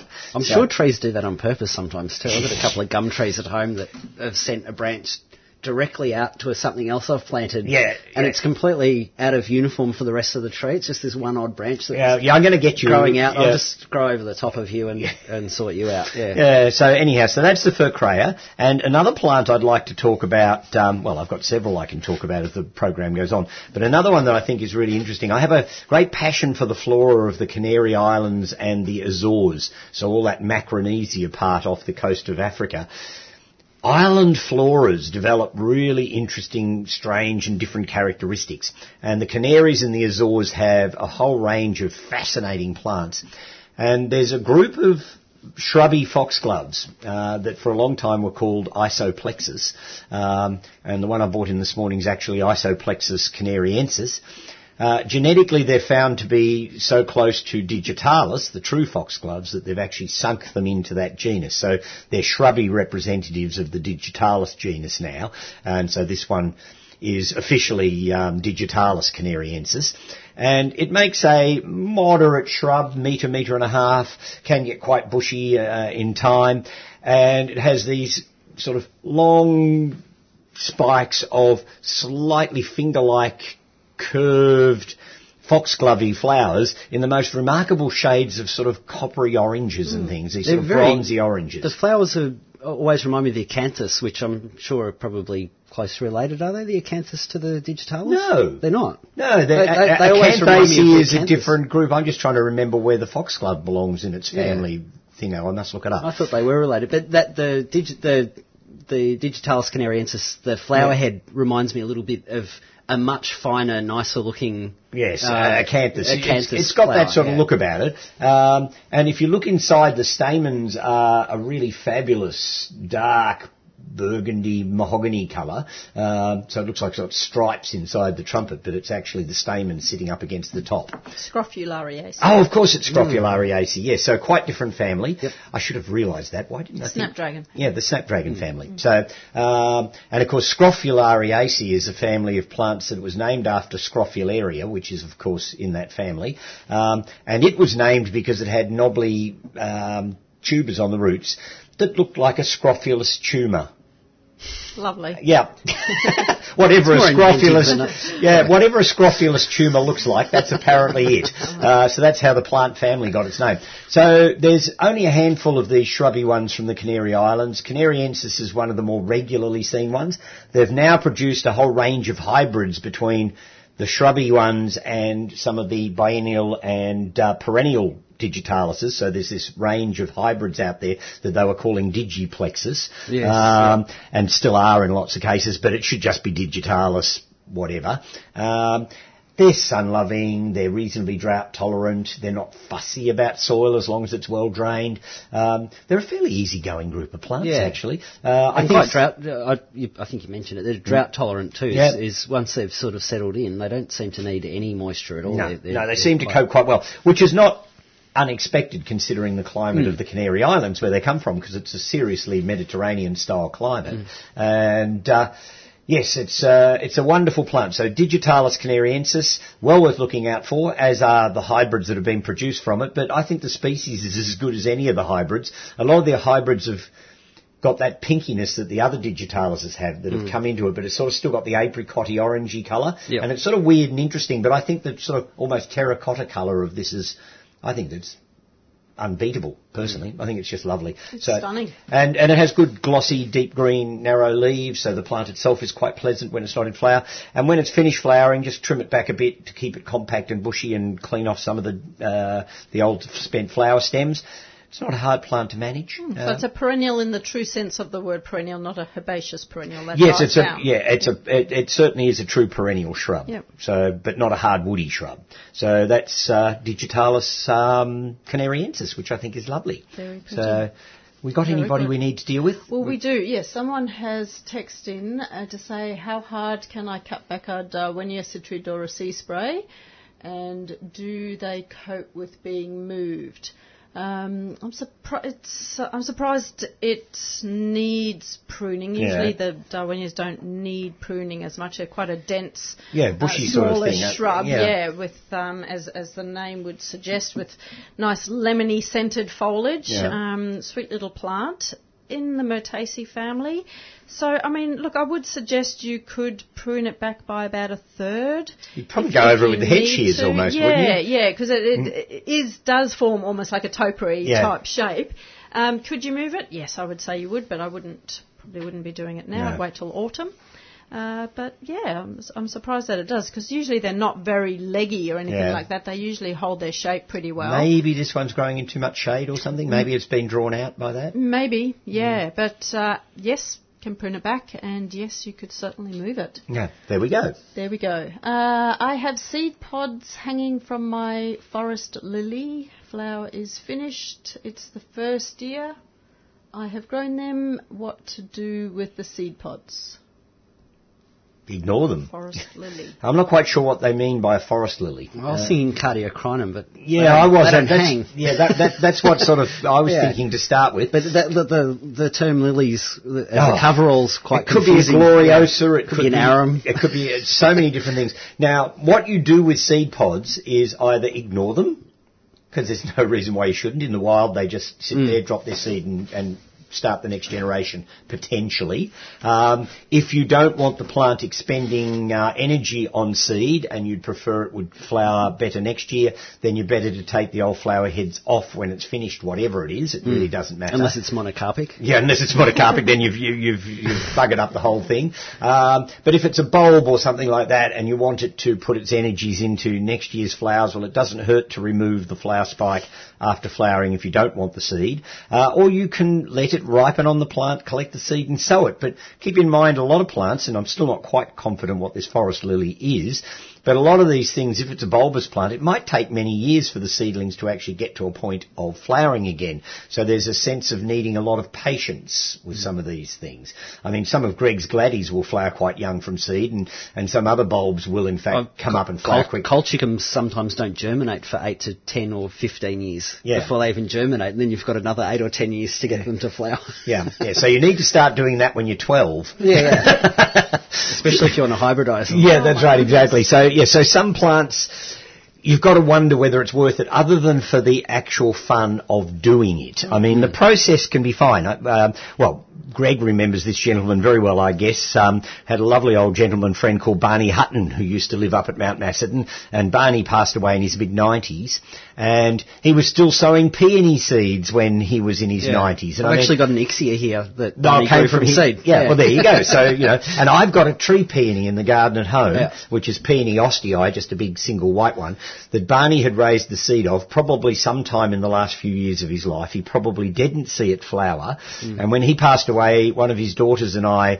went in and did a bit of pillaging because we knew the property was going to be sold off and there was a few valuable things that we felt needed to come out of the garden because they Lots of been, valuable Yeah, things, well, yeah. and they weren't going to be looked after and they weren't, No. as it turned out. Yep. So a lot of stuff would have been For good lost. reason, yeah. So um, um, we went in and dug quite a few things, and she wanted some of the peonies to take back to Canberra where she lived. Uh, and I thought, well, I wouldn't mind a peony as a remembrance of Barney. Mm. So I dug this unknown seedling up out of the garden. It was quite a nice, vigorous plant, uh, and popped it in my garden at home. And when it flowered, it was this beautiful single white peony gorgeous. and it's just lovely. So every year when it comes into flower, I know Barney probably never saw it in bloom, but it reminds me of him every year. And so the thought of sowing tree peony seed in your 90s has a certain charm about it. I think I might head in that direction if I manage to live that It's a, long. lo- it's a lovely thought because it's it's the same with you know not hoarding if you're collecting rare bulbs of or any plants. Yeah. Not hoarding them, like share them with other people and grow them from seed and try and diversify the gene, like Yeah. the, the gene pool rather than, uh, you know, coveting it and. Yes, and- yes, I've got the yeah, only I've got the one. only one and, um, and, uh, my, one of my earliest memories of horticulture is actually helping Barney fill up a water bucket at the old hall uh, Oh, in yes. Mount Macedon for one of the Mount Macedon Horticultural's flower shows. Yep. Uh, yeah, helping Barney fill up this uh, bucket on the side of the old hall. Yep. Before it was burnt in Ash Wednesday. Yeah. So yeah, so yeah, we I think Greg and I both have great fond memories of some of those serious sort of happy amateur gardeners that lived around the Mount Macedon area who were part of the horticultural society and got involved in all the flower shows and went to all the meetings. And a remarkably interesting man too. Oh, and, yeah. and his wife. yes, they, they were serious characters. Um, and horticulture often seems to acquire that sort of person. You know, they have the right sort of temperament to get involved in gardening. And so you do meet quite a lot of Nerds, they're called, Stephen. is that what it is? Yeah. I was going to say interesting eccentrics Yes, is what yeah. I was going I to would say. have said that too. Yeah, yes, I wouldn't say nerds. Um, but uh, yeah, so we're all heading in that direction. if we're not already there, and some would say I probably am. Um, but yeah, so um, yeah, so that's a really important facet. So um, and Barney was one of those people that you know somebody should have named a plant after Barney. Yes, in definitely. fact, you Yeah, he yeah. de- definitely deserved it. He collected early species and and uh, hybrid gladdies, and he did a lot of work on trying to re-identify some of the early ones. He became a peony fanatic, Mm. and so he grew oodles of peonies. But his taste in plants was quite eclectic, uh, and he had an amazing array of things that he was growing in his garden at Macedon.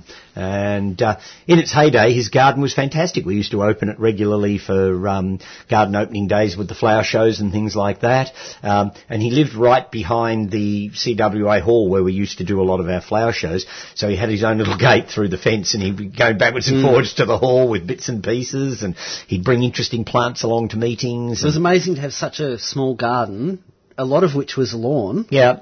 And probably more species of plants in that tiny space than most people's oh, five acre gardens. Yeah. and I might add, interesting plants. You know, he Yeah, had, yeah. you know, he had really rare and interesting things that he'd acquired from all over the place. So the garden was full of all sorts of really top-notch garden plants. You know, he was very, uh, he didn't keep rubbish in his garden. I mean, if there was something there that wasn't performing or wasn't particularly interesting, out it would go and he'd make space for something much more precious. Mm. And so his, his garden was really, really good. So. I think metre for metre, Macedon really punches above its weight in terms of uh, horticulture, Oh, people does it and, what? The, and the gardens that are there and the, the plants. Yeah, well, the history of the gardens up on Mount Macedon is fascinating. I mean, the, the, the plant material that's up there, you've got to remember that a lot of those those gardens were developed way back in the 1870s and even in some cases slightly earlier. Um, and that was before quarantine and, you know, ag departments. plus and, a nursery that was one of Yeah. the biggest ones in the southern hemisphere that Yeah. was, Was just down the road, yeah. importing stuff Yeah. in directly. I had this vision of Mr. Uh, Sangster sitting at his probably beautiful Georgian desk uh, with his uh, fountain pen or his quill, uh, writing letters to all of the homeowners on Mount Macedon saying, I have just imported XYZ from England and Mm. I have a limited number and your garden deserves one. Mm. You know, 'cause, you know, the- the, uh, and I think some, he, he wrote a lot of letters when he imported the uh, the um, uh, monkey puzzle. Yeah. because they they seem to pop up all over Victoria, and they seem to all come through Taylor's and Sangster's nursery. I think a lot of them did. Yeah. and Mount Macedon is actually the epicentre for monkey puzzles in the state. We've Yeah. got more monkey puzzle trees on Mount Macedon in different Oh, gardens around than anywhere else in How the state. And I think, I think Alton's got seven. yeah, yeah. One major one, but Yep. there's others dotted all around the garden. And uh, yeah, they were a high Victorian tree, Yes. if there ever was one, the monkey puzzle. Yeah. Beautiful. All right, so- Someone, someone's written in to suggest that the forester lily could have been the Veltheimia bracteata. Does that Yeah, it's to possible. Again, it's a common name problem. I Yeah. guess, is- Yeah, it's just it it, could be five things. Yeah. Yeah, Yeah, but Veltheimia is a possibility, which, for those who don't know it, it's a, um, a South African bulbous plant that grows up to about half a metre. It has pink in general. There's yellow forms, but pink sort of tubular flowers. It sort of looks a bit like a red hot poker flower, really. Um, and it has sort of wavy edged leaves. It's a very handsome thing, and it does like a little bit of shade, so it could in fact be those. And yes, you can raise them from seed, but they take a wee while to start flowering from seed. But then they don't multiply by the bulb all that vigorously either. So and they're not a lily. and they're not a lily. No. yeah, you're right, Greg. They're not a lily. Um, that lily term does really rankle because there's just so many It's inappropriate just a tough one. ones. It's Yeah. a tough one because, a- as you say, it could be anything. Well, literally dahlia- anything. Dahlia lilies aren't lilies, are they? No. They're not true lily. No. Well, then you've got things like lily of the valley. Yep. Yeah. I mean, a completely different plant family. So yes, any anything anything that's called a lily, I look at twice to see what we're mm. really looking at. I mean, lily should probably only apply to liliums. Yeah, that's that's That's yeah. what the genus that name really belongs to. But you've got arum lilies, you've got calla lilies, Yeah. you've got you know giant Himalayan lilies, you've got all these and it different does. uh, genera. There's certainly one plants with common names with the lily in it that you know exactly what it is straight away. Yeah. But Yeah. yeah, it's that's the forest lily's not one I'm. Yeah. yeah, so it could be Veltheimia though. They could be right. Yep, cool. Yeah, we do like our listeners. And we were talking about the Banksia book earlier, which is called The Banksia Lady. And Chloe, thank you, Chloe, uh, text me to say Carolyn Landon is Ah, the author. I'd forgotten the name. Um, really good read. If you want a, Christmas holiday read, get The Banksia Lady. Yep. Um, yeah, and learn something as well. And apparently, Carolyn also has recently written a history of the Cranbourne Friends group. So Oh. that would probably Oh, there you go. be a pretty interesting read. Good. All right.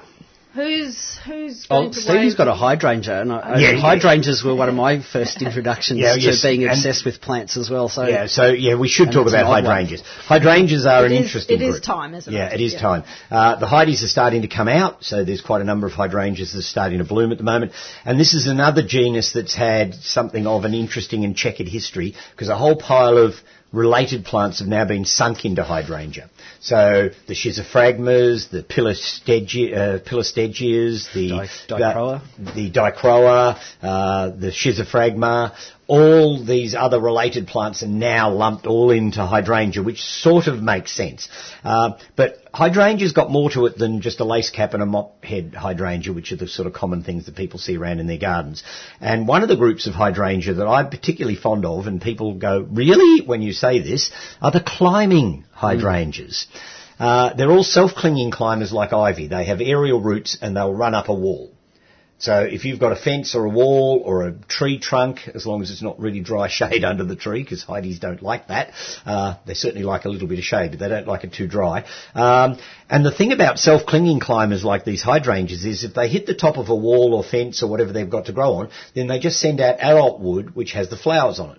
So they don't end up as this sort of unstuffed mattress hanging off the top of the fence like, you know, your average clematis or wisteria or anything else that's a climber would. So they will fill an allocated space. And if they've got nothing to climb on, they'll actually make sort of moundy bushes.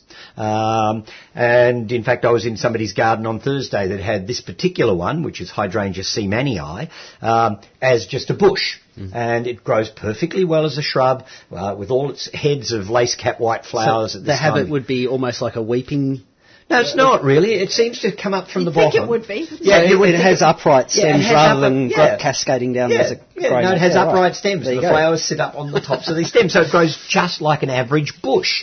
Um, now, it could grow to the top of a 70-foot tree. Uh, if the conditions are right. So it will just keep growing if it's got the space to grow. Mm. And I've seen them growing in um, North America, growing up um, um Sitka spruces and Douglas firs and things and growing virtually to the top. Yeah, right. You know, so that, and I've seen some of its relatives. There's one called Hydrangea integrifolia that grows in Chile, and I've seen it growing right up the side of the southern beeches growing right up into the trees. It must be 60, 70, 80 feet up into the trees.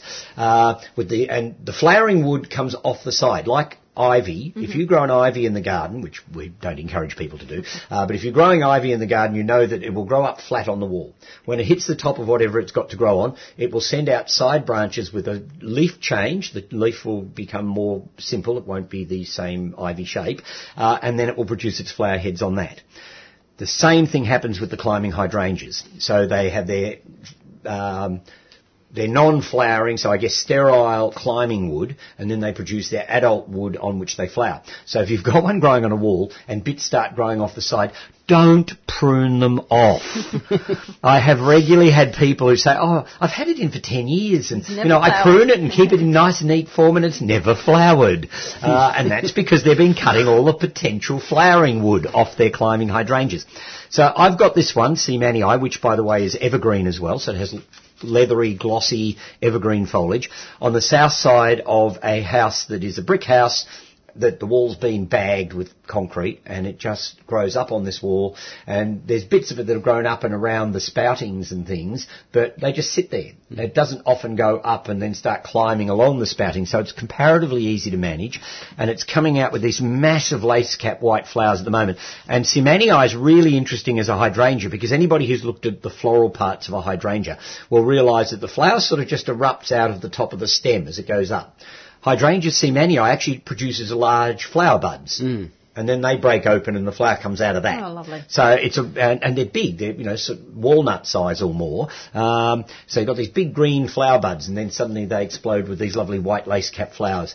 And I think they're fantastic plants. And if you really think about it, it's probably one of the very few self-clinging climbers that will grow in shade and flower.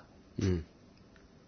You know, so I mean, ivy will do that too, but its flowers well, like and, and is controllable, and you actually want it there. Yeah, that's yeah. right, exactly. It's, it, it's, never going to become weedy, um, and so if you want something that has lovely flowers in the summer um, that you could grow on a south-facing wall or a wall where there was a lot of big trees over the top and what have you, um, and you didn't want to put up a whole pile of infrastructure to grow a climber on, and in fact Climbers in the shade are always a problem because most climbers by nature run up through trees and shrubs to get to the top. Mm. So when they get to the top, that's where all the leaves and flowers will be, and they leave their bare legs behind.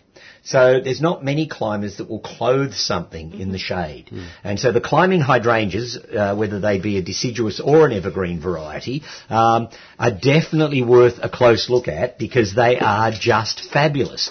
And I mean, that's a lovely clear pure white. So you can imagine that stands out really well in the shade. And, um, I think they're just fabulous plants. But people don't quite get their head around the climbing, self-clinging climbers. They try and stick them to the wall and that normally doesn't work. All you do is you plant it against the wall. If you can lean the stems into the wall, all the better. But otherwise, just stick a brick against them or a bit of wood so they can't move. Mm. And they'll sometimes take 12 months or more to really get their act together. But once they've caught hold themselves, then it's off. Mm. And my plant of this hydrangea seemannii is, as I said, on a south-facing wall, and it's covering most of the wall, which would be 30 feet long. Mm. And it's grown around the windows and what have you, and I just prune it back if it sort of starts to grow over the windows too much where people can't see out. Um, and um, about once a year I do a bit of a clean up with it. Mm. Always make sure I leave plenty of flowering wood on it, so I let it sort of stick out off the wall. Um, and because it's on a south facing wall, it doesn't get particularly dry there, so I don't ever remember actually physically going out to water it because it stays quite moist where it is. It's got very little good soil against that wall. It's actually quite clayey stuff there, and I just did a little bit of soil preparation when I planted it. Um, and it's as healthy as Larry. And it comes from Mexico. Um, so it will cope with the fairly high temperatures and high humidity as long as it's not out in the direct sun. There's some really interesting hydies from the Americas. There's the more unusual ones, uh, often not always the prettiest ones, but certainly the more unusual Yeah. ones are Oh. radiata and Yeah, yeah. and Yeah, there's some gorgeous stuff. And- Uh, yeah. and the climbing ones do radiate round the world. And I remember reading there was a book written by a gentleman with the hyphenated name of Haworth Booth Oh, yes. in England. And the, the hydrangea Bible for yeah, yeah, it was. time, It was the only book you could get in English that sort of uh, described the vast majority of hydrangeas. And I can't remember what the species name was, but he talked about a climbing evergreen hydrangea that had been discovered in the Philippines. And I must pull my book out at some stage and see if I can find it again. That supposedly had red bracted flowers. Yeah, I think I remember reading about that too. Yeah. Yeah, I want it. yeah, yeah. I don't care what its name is. If I could get the evergreen, self-clinging, red-flowered climbing hydrangea, I would be very a pleased. climbing lily. Yes, a climbing lily. that? Yes. So, um, yeah, so I think that they're a great group. So you can get evergreen deciduous, you can get quite small leaves in these climbing hydrangeas, you can get quite large, gutsy-looking foliage. Um, there's one called um, Moonlight that has a sort of a greyish cast to the leaves with dark green Stunning veins. leaves, yeah. Beautiful leaves. Um, there is one that's slightly pink, uh, but mm, in general they're white flowering. Um, so um, I think they're they're much underrated and beautiful plants. So yeah, climbing hydrangeas, look at them. They're I've never it. even heard of them. No, most people haven't. And th- this is probably where this plant sort of falls between stools. Because if somebody's looking for a hydrangea, they're not lo- normally looking for a climber.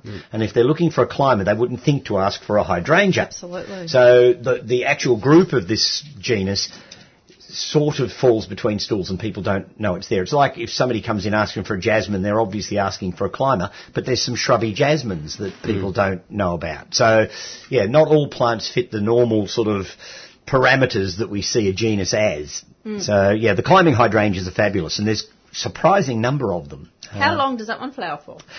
I'll have this in flower for about two months over Oh, the summer. lovely. Uh, which is not bad. I mean, if we get some really hot weather, the flowers will go over more quickly. But if it stays cool like this, they'll actually possibly go on for three months. Um, so the lace cappy flowers don't tend to hang on the plant as, as well as mop-headed varieties do. They tend to stay on plants longer. Um, but yes, it certainly ha- it pays its way flowering wise, and the rest of the year its foliage is handsome. Yeah. The, the bracts on the, what used to be schizophragmas last a little bit longer though, Yeah. don't they? They're more leaf, leaf-like bracts on those. Yes, they- they're a little harder. They're, they're few, there's fewer of them, but they uh, they tend to last a little bit longer, so they'll green off and Yep. Yeah, um, sometimes get that hang around a autumnal little look. bit. Yeah. so yeah, so I think hydrangeas need to be re-looked at by some people, and I might add even amongst the shrubby hydrangeas, there's so much diversity. Yes. You know, uh, I was just potting up some gold-leafed, oak-leafed hydrangeas yesterday. One called Little Honey. Oh, the oak leaves are Yeah, the oak-leafed hydrangeas have these fantastic leaves, and this gold one is a really impressive yellow. Yep. It's a beautiful thing. And, and the double form, the snowflake Oh, that's quercifolia, it flowers for 11 and a half, maybe 12 and a half months a year. Yeah. Um, It's- it's just and an it amazing has, plant. It has autumn colour. It's almost evergreen, so Yep. it holds on to its autumn colour until the new leaves come out. Mm. Yeah. Um, and you don't have to prune them hard like you do your they're classical beautiful little macrophyllas. compact shrubs. Yeah. And they've I've I've had flowers on mine at home, and are, are pretty dry in Romsey. Um, you know, flowers 50, 60 centimetres long, and you know these massive big flowers like this, Hmm. and they're fully doubled and compact, and the flowers last for months and months and months. And That's the one advantage of some double flowered things. I'm not always a fond or not Mm. always a fan of double flowers, but a lot of things with double flowers, the flowers are actually sterile, so they hang on the plant for longer than your classical flower would, so you get longer value out of them. So that's the only good reason for having, I think, some double flowers. There's no reason to have double flowers in some groups of plants, Mm. I believe, but anyhow, that's just me.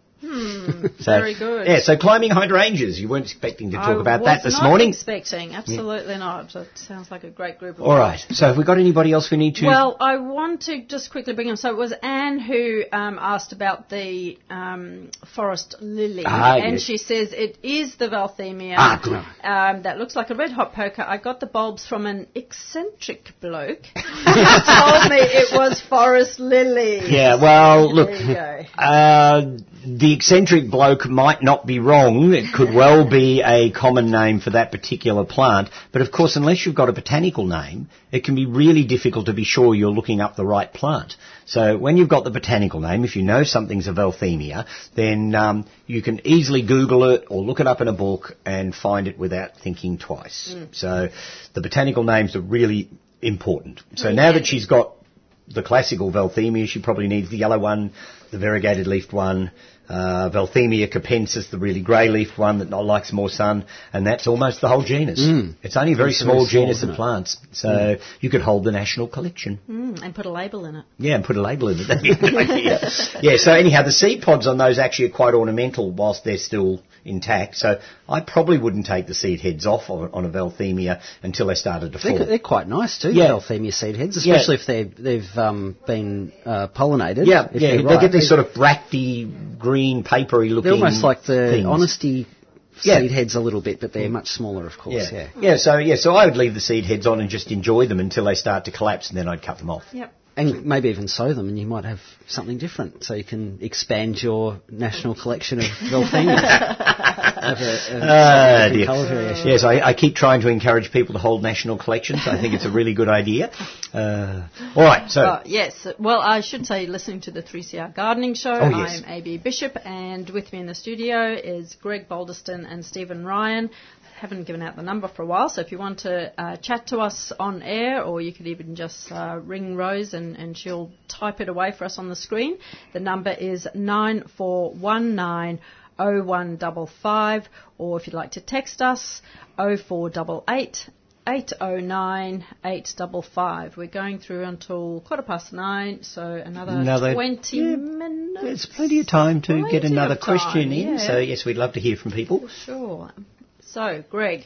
Yeah, I'll- I'll why don't we quickly talk about go through my Ixias? Ixias. Yeah, Yes. Um, time. Seeing as So- you took a picture of the lot, yeah. Um, the first one's the one that we were mentioning Barney Hutton before that uh, is a seed raised one from him. Uh, and again, it's one of those ones too where in the nursery trade you'll find these sold as Ixia viridiflora and it's not. It's a it's a hybrid of Ixia viridiflora, but it isn't.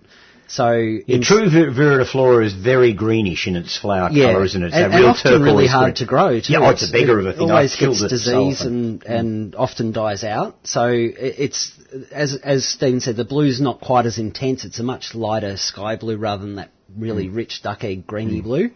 Um, but they're still pretty and they're much hardier. So Mm. a clump of these. Uh, you can. What I used to do is I'd plant, say, ten bulbs in a spot, uh, I'd leave it for a couple of years, and then I'd go in and dig up any big bulbs that I could find and leave all the pips. And within two years, there'd be the same amount of flowering bulbs in that spot where I left Yeah. the pips as there was when I before I dug it up. Plus, I had you know maybe thirty or forty bulbs that I did dig up and planted somewhere else that were all flowering size. Um, they the flower stalks get up to about a metre and a half tall, or can do. Um, they can be less than a metre sometimes. Um, but uh, my big crop, which I've actually planted in a black bulb crate in the paddock, and the grass gets up to chest, almost shoulder height, and these will poke up as far as the size of the grass will, um, because that's pretty much where they would grow in the wild. That's Yeah, sort of, even okay, though they're yeah. a hybridized plant. So it's a nice sky blue. It's got a, a sort of a dark centre, which on these ones that the Barney's little seedling that I have uh, is a is a greenish blue, darker greenish blue centre. Um, and they're just a really good garden plant. It's there's it's a blue that you don't see a lot. It's it's, an a, unusual it's a blue. really interesting closer to a true blue than most things Yes, nurseries yeah. sell Yep. as blue. Yes. Because most people sell mauve and purple and As whatever as Yeah. blue. Because we're all desperate for blue. Yeah, Yeah. uh, but it's a true but very pale. It's a very pale blue, blue, but and it's, it's it's a definite blue though. Yeah. It's not. It's not like oh that's white, and then you get a bit closer and go oh no, it's actually got a bit of blue in it. This Yeah. is it's blue, Yeah. but it's just It's a very light blue. almost a little bit in the same colour range as um, oh, what's that blue flowered shrubby thing that climbs up fences and all over the place? Oh, blast! I've got a mental block. Uh, yeah. Oh, oh, I know, a plumbago. Plumbago. regulator. Oh, okay. yeah, Yep. yeah. It's got that sort of Yeah, pale, hue.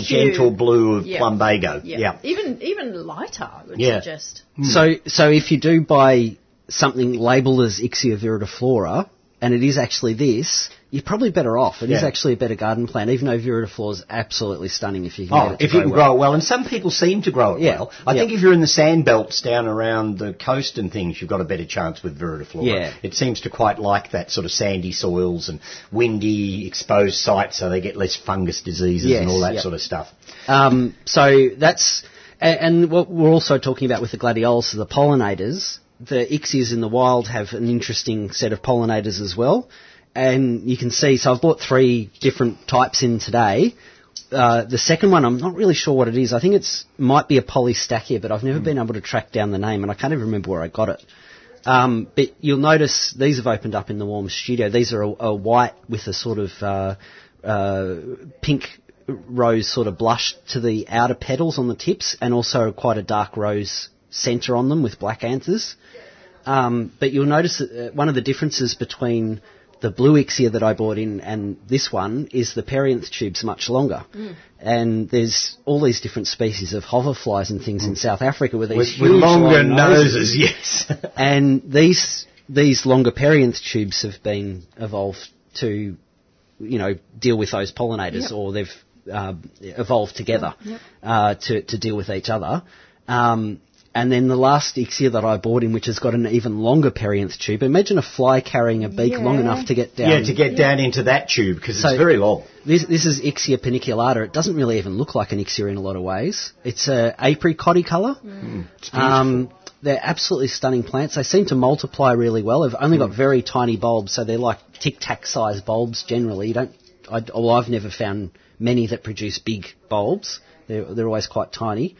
Um, but the perianth tubes on these are about what's that? About five centimetres long or something Yeah, like that. Five yeah. or six. So whatever long. the pollinator is, whichever hoverfly or whatever, or moth Yeah. or whatever, Yeah. has to have a proboscis that will uncurl out to that length to get to the nectaries down in the bottom of the Yes. flower. Yep. Or Um, something very sharp and it just pierces. Yeah, yeah. Well, there's probably that too. Yeah, but that's robbery. Yeah. so, but th- these are really pretty ixia. They seem to be quite tough, and once they've established in a place, you could literally whippersnip them for 15 years, and then the one year you don't, they'll come up and and And do their and thing. flower quite well. Yeah. So, uh, I'd, I'd be really surprised if they're not a cemetery plant somewhere. yes, There'll yeah. be cemeteries with that plant. But they're not growing. weedy either. I, No, don't seem never, to be. I've never seen them. As I say, they produce small bulbils, but they don't set seed and spread around everywhere. Yeah. So they're the three ix- ixias I bought in with sort of slightly differing morphology and and uh, And certainly an colours. interesting difference in colours. Yeah. Um, Very pretty, very sweet little plants. They are, yeah, and and of course really well suited to our climate here too. The hot, dry summers and the Yep. cold, wet winters. Usually hot, dry summers. Yes, usually hot, dry summers. Yeah. yes, Oh. apart from this one and the last one. Because Yes. we did have a La Nina last year as well. So we didn't Well, really... the, la- have- yeah, the later part of summer was quite sort of cool and wet. Yeah. Yeah. Um, the start was a bit dry, but uh, As you yeah. say, good for um, not worrying about bushfires. Yes, yes, one of the biggest Which all of advantages. Yeah. All right, the li- lines have gone a little bit psycho now, so let's go to Robert in Mitcham. Hi, Robert. Good morning. Yeah, good morning all. It's a good program this morning. Good on you. Uh, uh, a while back we were given a, uh, a plant from someone who was moving uh, that, that had big blue flowers on it. Uh, we couldn't identify what it was then by accident my telephone, my phone actually identified it as Brent Fulfear. But uh, it's got dark purple flowers on it and masses, masses of them at the moment. Oh, But, Brunfelsia. Hmm. Uh, But uh, a couple of other people have said, "Oh, that's uh, yesterday and Oh, yeah, and yeah, Ah, yeah, yeah. which is That's a Brunfelsia, foliar. yeah. Some such thing." but uh, and they showed me samples of that that were, were only little small flowers. These, these flowers are probably more about four inches across. But uh, are there various types of it? Yes, yes. There, there's, oh, I'm not sure how many species of Brunfelsia there are, but there probably, um, I don't know, maybe 30, something like that. Um, so your, your phone hasn't been able to narrow it down, obviously. No, no, no. Uh, well, it, it gave a, a, number of options, but uh, uh, beyond my scope of interpretation, probably. Oh, okay. And does it change colour, the flower? Yeah, they're changing colour at the moment. Okay, yeah. So that that's what the um, Brunfelsia latifolia, the yesterday, today, and tomorrow is known for having the, the purple flowers when they come out. Then they sort of um, fade yeah, a little bit to mauve, and then they yeah, fade to into white. white. Hence And- yesterday, today, yeah. and tomorrow. Yeah. Well, it actually says in my phone that there is over 50 species Oh, 50, in the well, there you go, genus. so a lot, Yeah, yeah. so there's quite a number of them. Um, and some of them don't change colour. Um, and a lot of them are in the purples and blues. So it could well be a Brunfelsia. And Robert, I use a, an app called Plant Snap, and I have to say it is fantastic. Is Whether you're taking a photo on the computer or of the plant itself, uh, it does like a flower rather than a leaf. Uh, but I, I would give that a go. Download it. It's a free app, and uh, yeah, amazing what they can do these days. And might be able No, to narrow it down further for you. They're going to put us out of business I think the more people use them, the AI will actually get better Yeah. at identifying as well. So um, I think uh, some of those apps a few years back when you'd see someone go, oh, I used it and it said this, and it's like, well, that doesn't look anything like that. Yeah, yeah. But they Yeah, are. they do have to evolve, The more they, don't- the Mm. more they get used, the more it's uh, that uh, learning, you know, by uh, you, people using them, the Yeah. AI will learn and Yep. it'll get better. Yeah. Now, this was on my phone, and I found it purely by accident. I didn't know it was there. So- but uh, you're also talking about uh, hydrangeas a little while ago. Yep. Uh, we, we've got a uh, an evergreen hydrangea in a pot that's not flourishing. Mm. Possibly it's been uh, neglected to a certain extent. What can I do? Well, I'd repot. Um, if you're going to keep it in a pot, uh, I would t- roll it out of the pot. Probably getting a bit late in the year to do it now. I'd just leave it until the autumn. Um, but I'd roll it out of the pot, do a bit of root pruning. Uh, if you want to put it back in the same size pot, you could get away with that, or you'd put it into the next size up or whatever. Some fresh potting mix around it, a slow release fertilizer, water it in well, give it one of the seaweed products to start off with, uh, and hydrangeas in pots need lots of water and they need lots of feeding uh, if they're going to flourish. Uh, if you don't give them those things, then they will sulk. Um, I personally think most hydrangeas are better in the ground uh, once you get them to a certain size. But you know they can make good pot plants as long as you're prepared to put enough work in. Yes, so that they need more than I uh, am capable of. It. Yeah, I, I think, you know, you may well consider planting it out. And I mean, if we're going to seriously have a La Nina, if you just wanted to take it out of the pot and plant it in the garden, as long as you water it well for the first month or two, uh, you could probably plant it now. I wouldn't have any Well, issue yeah, with that. the, the digging something up is a lot different to potting, Yeah. uh, planting a, From a pot. pre-potted thing out. Yeah, It's, yeah, uh, you Especially if you don't have to disturb the disturb roots, with the yeah. roots with like a hydrangea. Maybe not a, a tree might be a bit different because you might have to make sure it's not root bound or something, but the hydie's not going to worry about that. No. So, yeah, so planting it out might be the way to go. As far as the um, Panfulsia is concerned, it is in the pot. Uh, the person who gave it to us had it in the pot for some time. What should we do with it? Well, again, look, pot plants are all very well, but they take a lot of work, and some things will eventually become root bound and too big for a pot. And I would have thought most of the Brunfelsias wouldn't make long-term pot plants because they get quite big. Although, uh, in saying that, I do have a dwarf latifolia, Oh, yeah. and it's o- probably only about 40 centimetres Oh, high. I keep it in a pot, but it does like, it's very hardy, uh, but it certainly likes being potted into new potting mix every Mm. year. Yeah, so repotting is probably a good thing to do. Uh, but if you're struggling to look after your pots, then I would try and get as much stuff out into the ground as possible because long term it's a much better way of growing most plants. It's easier. Yeah. It is. It's a lot easier. Mm. This this one's about six foot high. Yeah. Well, it sounds to me like it needs to go out into the ground. Righto, boy. Thank you very much. That's a pleasure. Good on you, Robert. Thank I'll you. get back on there. All right. Bye. Bye for now. Okie dokie. And let's go to Jan in Richmond. Hi, Jan. Oh, good morning. I've got a really beautiful magnolia. I don't know what variety it is, but it's um, 20 years old. And um, before this year, the um, foliage, the leaves were huge. And this year, it just, um, I think one of you said sulking. Hmm. I think it's sulking. It just doesn't look happy. The leaves are small. There's a lot of dead wood in it, and I don't know what's wrong with it. It sounds like wet feet. Aha. Um, that would seem to be the most likely scenario because magnolias have thick, fleshy roots. They don't cope with wet feet well. We've had an exceedingly wet season. Um, and so I would say that's the issue. Uh, if you can, in some way or another, dig some sort of trench or drain away from the plant to try and take some extra moisture away, because we're likely to get more summer storms and stuff this year, so the ground's likely to stay quite damp. So you've got to physically try and get the water away. Great. Thank you very Uh, much. if you do that, and then I would give it a seaweed product or something like that just to stimulate the roots. Um, uh, and that's about all you can do at this stage because there's no point in putting fertiliser around a sulking plant really Yeah. because the root system can't take Just it up. feed the microbes that are Yeah. probably attacking its root system. Yeah, 'cause it's exactly. having So trouble. the sea, seaweed products are pretty good at that sort of thing. So I'd give them some of that. Uh, but I think you're going to need to try and drain away from the plant. I think that's what the problem is. Great. Thank you. Good That's on you. pleasure. Thanks, Jan. Yes, poor old Maggies. They don't like wet feet. Hmm. No. They really don't. All right, so we've got five minutes and we've got a few questions to answer. Oh, so, right. uh, autumn snowflake and saffron crocus want to plant in a pot. How deep and close together? Well, the the crocus, I would definitely plant as in a quite a deep pot. Mm-hmm. Um, certainly in the wild, crocuses are, are very deep bulbs. Yep. Um, They're not big, but yeah, they pull themselves right yeah. down into A- the ground. And don't it's they? also misleading too when you, well, I grew up with photos of crocuses in the, you know, the uh, Dutch crocus in literally a little vase hovering over water and doing Yeah. quite well. Yeah. And that's fine if you wanted it to flower, but if you want to actually keep the bulb and multiply them and all those sorts of things, uh, deep, deep potting mix, deep pots. Don't put them in shallow pots. So define deep.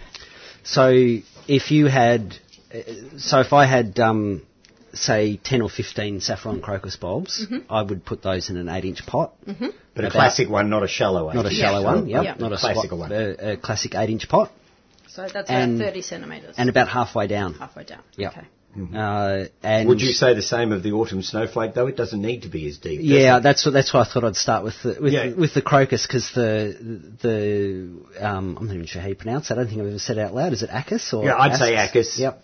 Um, Um, I'm not sure how it's pronounced either, but that they, seems they the seem easiest way. they seem quite shallow. Yeah. Like they're something that can handle being in a squat pot. Yeah. Uh, and and uh, um, so you could put them in a nice, pretty little terracotta pot that's Yeah. quite shallow, and they do quite fine. Yeah. Yep. Um, but yeah, the crocus is definitely you want something that's got a bit of depth, so they're well down in the ground themselves, Yeah, and still have and room for the roots to go down. roots to go down. Yeah. You know how there's some terracotta pots these days which are really tall but really narrow?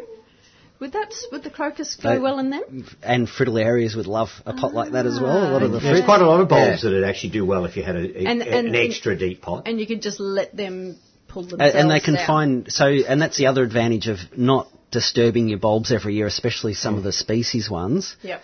yeah, they find their they find their own mm. level so mm. Yeah. like colchicums for instance will be slightly stoloniferous where you know for five years after you've planted them they'll if you dig them up they'll have these funny little lobes coming down off them and it's like, oh, they're, they're weird. But once they find their level, they'll sort of round off a little bit, and they Yeah. don't have that lobe on it anymore because they don't need to move. Yeah, And okay. that- that- so, and tulips are the same. They've got retractile roots that try and uh, pull them down to the depth that they like. But also they're there because they often grow in floodplains in sandy soil where the topsoil can get washed away really quickly. And then they can use tho- that retractile roots to pull them down hold to the down right depth again. to Yeah. Safety, yeah. So Um, d- deep deep pots for the crocuses and a lot of the iris, uh, those irisy Mediterranean iris members. Yep. Um, they seem to like fairly deep pots more than you would be led to believe by pictures of bulbs in pots generally. Yeah, but the true. yeah the the leucojum, I don't think mine so much. The bi- the bigger um, spring flowering ones, I think you just treat like daffodils Yep.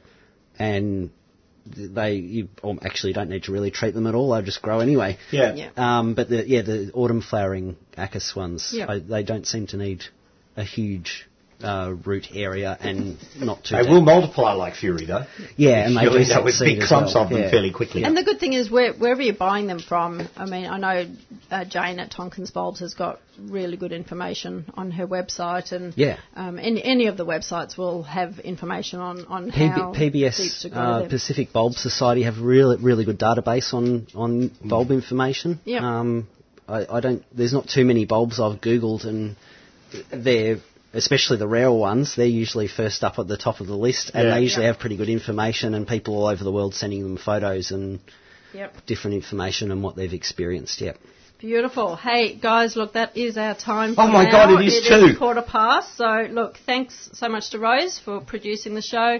Uh, thanks to Greg Balderson and Stephen Ryan for coming in and sharing your fantastic knowledge. It's been an absolute treat as usual. Uh, thanks to the listeners for tuning into the 3CR Gardening Show. We'll be here again next week. My name is AB Bishop, and it's been an absolute pleasure talking gardening. So bye bye for now.